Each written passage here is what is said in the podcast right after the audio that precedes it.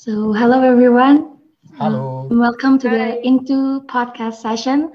Today um, will be led by me. My name is Della. I am an Into alumni, and now I'm a final year marketing and management student. Now with me we have Tom Cosh and Ivory. If you guys could um, introduce yourself. Hi, sure. My name's Tom Cosh, and I'm a teacher of economics at Into. Uh, have been here for about uh, my goodness, it's very nearly ten years I've been teaching so yeah, and I really enjoy my work, and I'm looking forward to going back after COVID, uh, after the pandemic, to teaching face to face again. Mm-hmm. Uh, hello, my name is Ivory. I used to study as well in Into uh, in international year one. Uh, I already graduated, and now I'm working in Indonesia. Okay, great. So for today's topic, we're talking about um, the business major, the international year one business major, and the title would be Why Do I Have to Learn About Economics? For students like me, I also wondered I want to go to marketing and management. I know that's what I want for the future, but why do I have why do I still have to learn about economics? So um, my question number one is, Tom, can you please explain explain some crucial crucial reason why do we have to learn economics? Okay, well, I think the first reason is that many of the people who do marketing do not end up in marketing. Many of the people who study, who plan to study marketing, will go into banking or accountancy or finance or go into the public sector or digital marketing, whatever it is they're going into. And in all of these subjects, um, economics has a real influence. Um, I was just talking uh, there to Ivory, and uh, we were talking about how useful marketing was to Ivory in her job, you know, and um, and essentially, uh, economics allows us to make some basic predictions about demand and supply in the market, what will happen to price in the market. Uh, that's one thing, and secondly, it helps us analyze the economy of a country. So remember, we, when we studied economics, we didn't just study markets and microeconomics, we studied macroeconomics. So we studied the future growth of a country. And so if you're involved in any profession, including marketing, you'll want to know whether there is an increasing number of consumers who are willing and able to buy the products that you want to sell.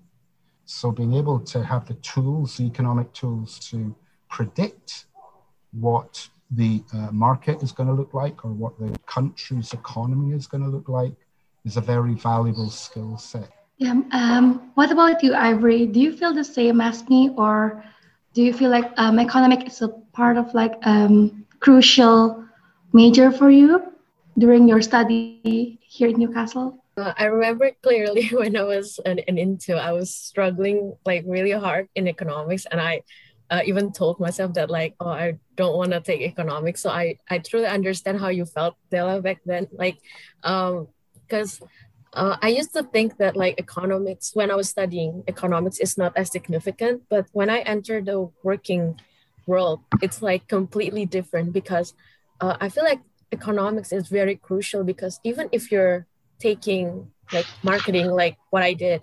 A lot of the the i guess like a lot of my analysis um, kind of bases on economics uh, usually because uh, my work focuses more on like trading palm oil in like palm oil.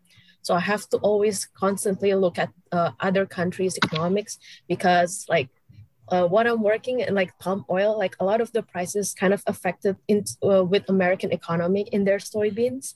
So I have to also like keep an eye on like the market and also pay attention to maybe like taxation if I want to do some transaction or trading um, internationally. So uh, it's always, I guess, important for us to learn whether um, what courses that you take or even what uh, any other industry because I also have a friend that took uh, IT and he worked for kind of like website uh, development or digital development. And he told me that a lot of his work also involved in economy because uh, he have to also see the market and how he can compete to other company as well and how he can kind of like interpret the economic situation into like future investment, those kind of stuff. So I think mm. it's very, very important whether you're working related in economy or anything else. Um, so we have students that are very interested in economic, but also um, the opposite. So for those students who are very interested in learning economics, what kind of majors or modules that can the students take in the university or maybe next in the career pathway? Okay. They're well, very well, interested.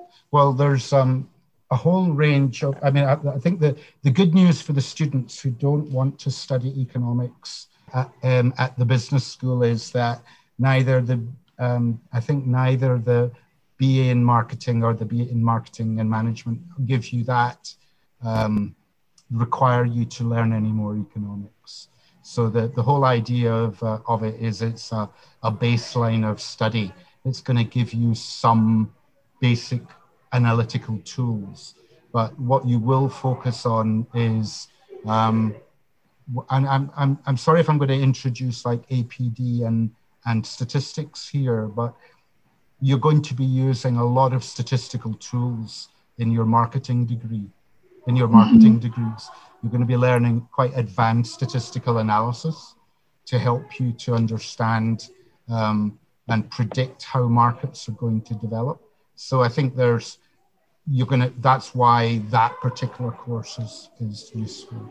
Um, but for someone who wants to study economics, um, they will need to uh, finish their degree and then they can try and do um, a master's program um, where they can they might be able to do um, economics with another top with another subject like marketing you know? So there are some master's programs at the university that you can look at. And to be honest it's a there's a huge list of mark of master's programs available to you and i think uh, i'm not really being a i'm not selling the university here but i do know that in previous years um, into students or, or rather students who have done the business degree any of the business degrees will get a discount on their master's program on the oh. cost on the on the cost of their master's program.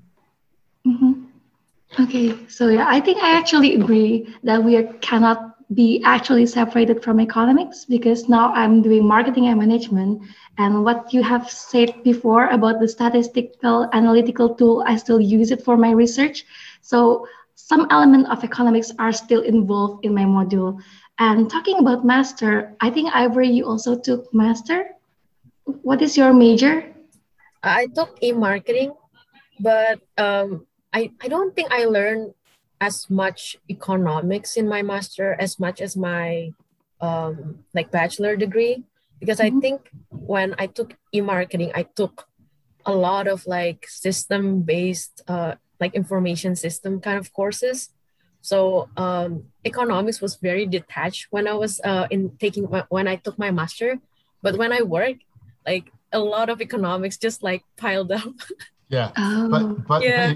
but if you think about it, I mean, because you'd had you'd practiced uh, that in your um, uh, in your degree and, and your time at INTO, that combination of uh, background knowledge will probably have helped you a lot to learn about your um, work environment mm-hmm. much quicker. Yes.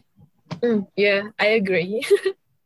yeah, so you'll have less less pain, less pain going into the workplace. Yeah. Uh, um, the other thing you asked about in terms of masters, um, I'm not saying that um, if you sp- remember what masters programs are, they're supposed to be the degree, the postgraduate degree that helps you to specialize.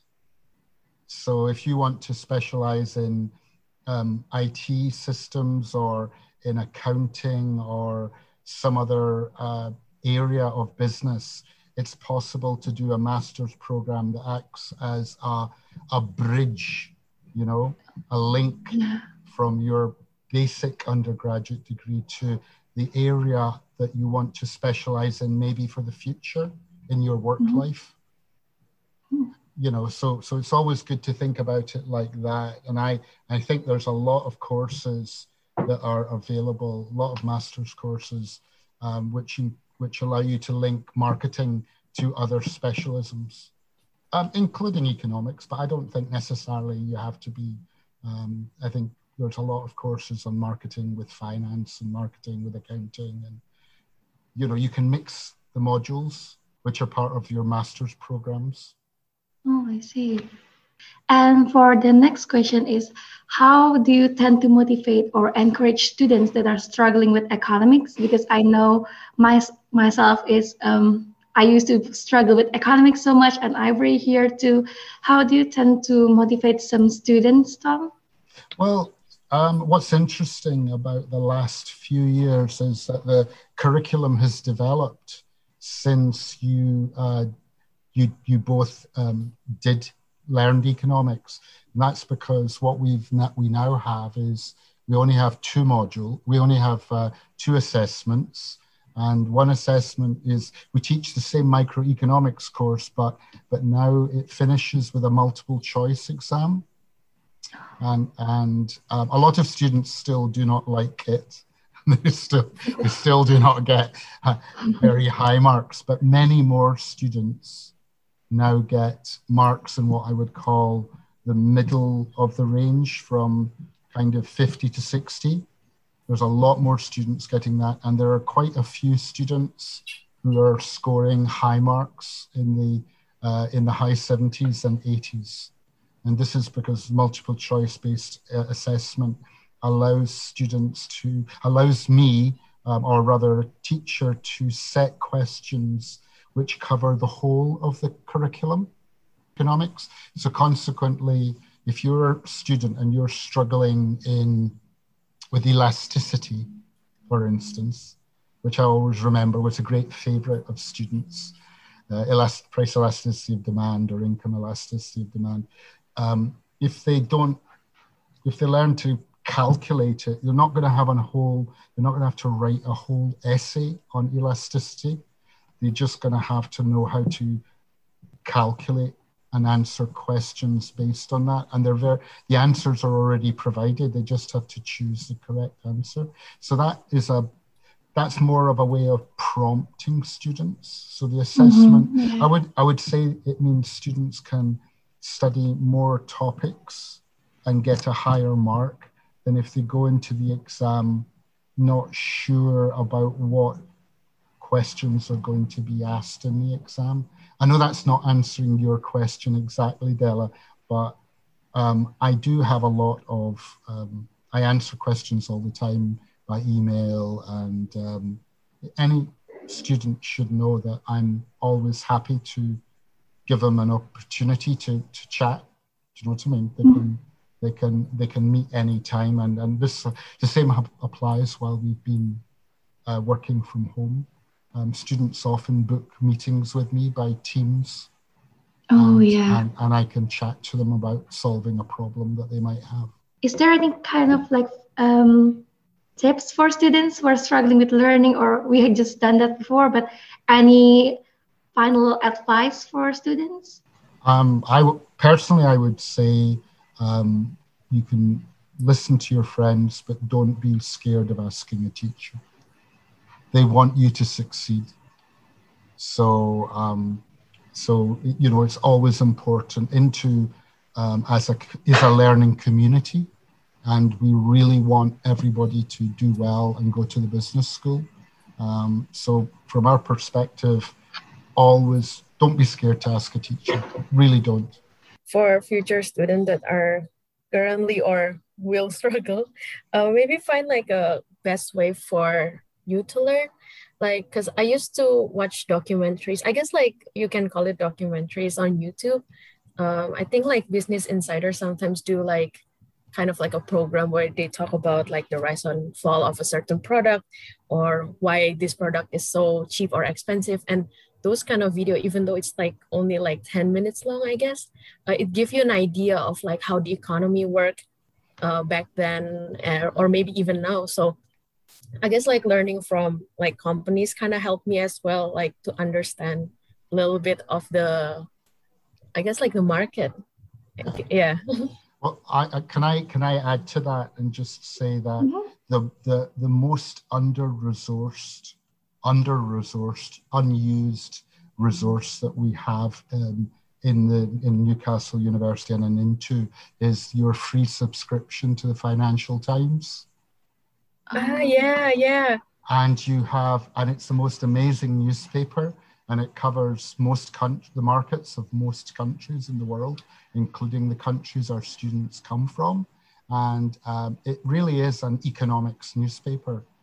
You know, day, it's published every day and uh, you can log into the university library and get, uh, if you go through the library pages from your student page into the library, and then you can, um, you can get a subscription and you can even get uh, it sent to your desktop every day. Yeah, I think I remember using it as well when I was um, doing my dissertation a lot and also like a lot of my assignment like some uh, the financial times really really like useful because i think like their news is very up to date and they provide like like really good insight as well mm-hmm. it's fabulous it's really good so yeah maybe many students don't know about this including myself so thank you tom for mentioning it okay so, you're very welcome finally, I'm finishing our podcast. Thank you, Tom and Ivory, for sharing your experience and to motivate the students. So thank you very much and goodbye. Bye, everybody. Thank you.